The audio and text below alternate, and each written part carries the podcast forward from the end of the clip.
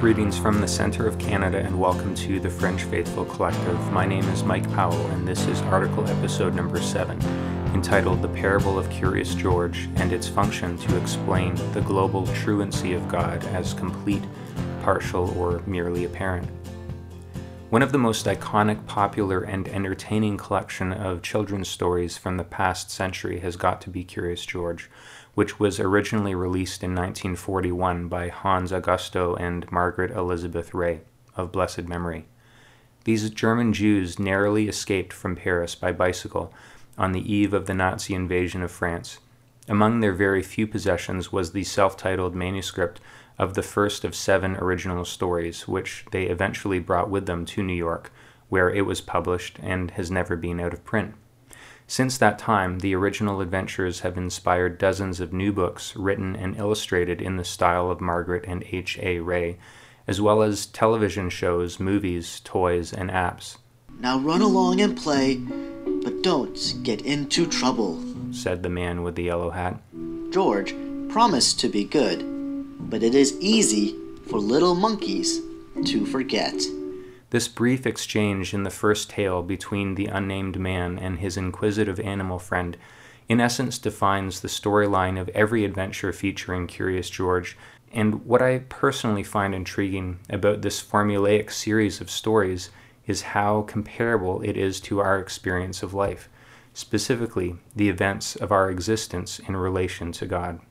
For instance, have you ever considered where the man with the yellow hat has gone anyway what he's doing and why he always seems to be leaving George alone when it's inevitable that he'll make a mess of things. How often have we asked the same questions about God, wondering where God is when problems arise, contemplating about whether we'd be in such a mess if we hadn't been left on our own, waiting for God to return to set everything right? Normally, the word truant refers to a student who regularly skips school, someone who's consistently inconsistent in their attendance. But what about absentee teachers? Technically, the term truancy would also apply, as it's about shirking duty, failing to show up, or lacking presence. And if we extend the concept into a theological realm, one might even ask whether God is a truant. After all, isn't this what the psalmist is wondering about when they wrote or sang, Why, O Lord, do you stand far off? Why do you hide yourself in times of trouble? We are not the first generation and won't be the last who wrestle with the idea of God's absence and who are deliberately and authentically concerned about if and how God is present with us in the world. Related to this, I don't claim to know what's going on, but find it helpful to consider a few options using the man with the yellow hat as a metaphor for God. In essence, as I envisage Curious George as parable, three different pictures seem to emerge God as completely absent, God as partially absent, or God as only apparently absent. The first outlook would be best described as atheistic or agnostic, whereby the man is simply an imaginary projection of the monkey. Perchance Curious George is delusional and has invented a fictional man to be his friend, when in fact this yellow hatted figure simply doesn't exist or cannot be verified to be real. After all, the man with the yellow hat never really participates in the plot of the story, so much so that when the man allegedly does return, the trouble's being resolved, and amends have been made by George to those who were upset or inconvenienced by his own curiosity.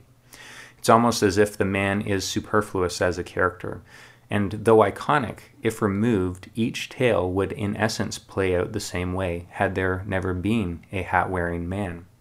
The second point of view could be taken to portray a more deistic image of God. In other words, the conclusion that God was present but isn't currently, or that God is present to some extent but not completely. Here, the man with the yellow hat is recognized to exist, but has either temporarily left or for whatever reason cannot be fully present when his monkey companion encounters problems. So, feasibly, God is somewhere in or beyond our universe, but has either left things to run on their own for a time, for example, the divine watchmaker argument, or the conditions of our existence effectively prevent God from being entirely with us. For example, the notion that God chooses not to intervene in circumstances that directly contravene our free will as humans. Accordingly, this perspective accepts the story as a description of reality. George feels alone because his friend is not accessibly or helpfully at hand. Perhaps the monkey is at fault for wandering off, or maybe the man wasn't paying attention and is answerable for his negligence.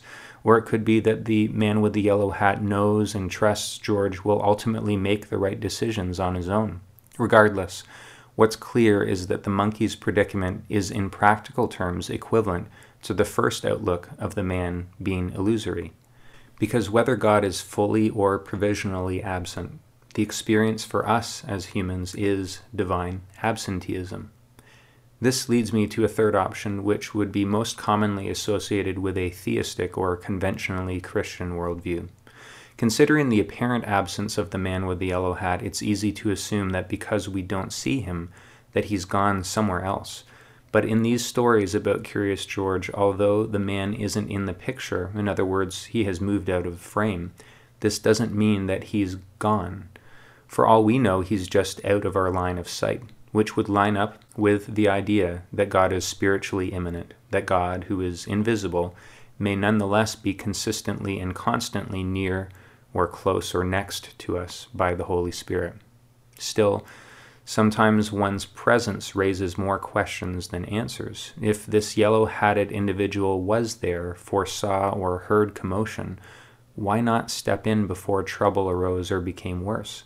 To say the same thing differently, the dilemma that we face when it comes to misfortune, unrest, and tragedy is this is the reasoning which maintains that God allows or permits this or that difficulty to subsist in our lives, in essence, the same thing as God causing it to happen. If there is a divine presence in our midst when bad things go down, is God merely a powerless bystander, or worse, one who sanctions or condones such things? I can't believe that to be true. But I find the other proposals to be equally unsatisfying as well. All this to say, though I find the story of Curious George to be useful in its ability to act as a caricature for most of our diverse convictions, it also problematizes an understanding of God as a personal being. Because if God is a figment of our imagination, or only partly or erratically with us, or purportedly wholly present in some unverifiable, ghostly way, then we're not actually dealing with a person like you or me at all. After all, doesn't mature, unimpaired, unimpeded, unhindered personhood imply perceptible interaction or two way, comprehensible conversation? Isn't the knowledge of another person's actuality in real time and space necessary for a legitimate relationship to exist? For us as humans with our five senses, wouldn't you assume that any person who's attempting to communicate with us would do so in a self evident, irrefutable fashion with at least one of the ways we normally use to interact with the world, and not just leave us to speculate about if and how they are or aren't here among us in this life, thereby curbing the use of absurd analogies such as a curious monkey and an absent man who likes wearing yellow hats. This is surely why some have chosen to altogether re examine their concept of God, as Peter Rollins eloquently spells out in episode 111 of the Robcast, using the terms super being, hyper being, ground of being, and event to describe God. Correspondingly, if we were to adjust our views and expectations of God, we might not feel so burdened to justify or make excuses for God not being there the way we would normally expect a fellow human being to be present. As for me, I'm still generally inclined to conceive of God as somehow personal. If there's anything to the proposal that humanity has been made in God's image, I'd assume God isn't simply an anthropomorphic projection of ours, but rather that our humanness resembles and find its source in God as a person. And though a more deistic outlook makes the most sense to me right now, as it best lines up with my experience of life, I'm also not willing to make an absolute claim about it, because I could be wrong. If I've learned anything these relatively few years that I've been a resident on this third stone from the sun, it's to accept uncertainty as an inescapable reality, to always be open to rethinking things, and to focus my attention on what we do know for sure. That being said, if one of the very few assurances we have in life is that we're all going to die, then it seems to me that we ought to insist only on those things that do the most good within our current state of existence, as opposed to theorizing, estimating, and arguing about what might be, but which no one can seem to agree on, and which so often leads us to vilify, mistreat, and destroy one another. While God could be a person like us, which is what the four views of the Curious George parable each assume, perhaps it's more constructive and beneficial for us to focus on those people who are undeniably in front of us, beside us, and around us. Unlike the characters in Samuel Beckett's play Waiting for Godot, our task isn't to simply wait around for an imperceptible God to show up.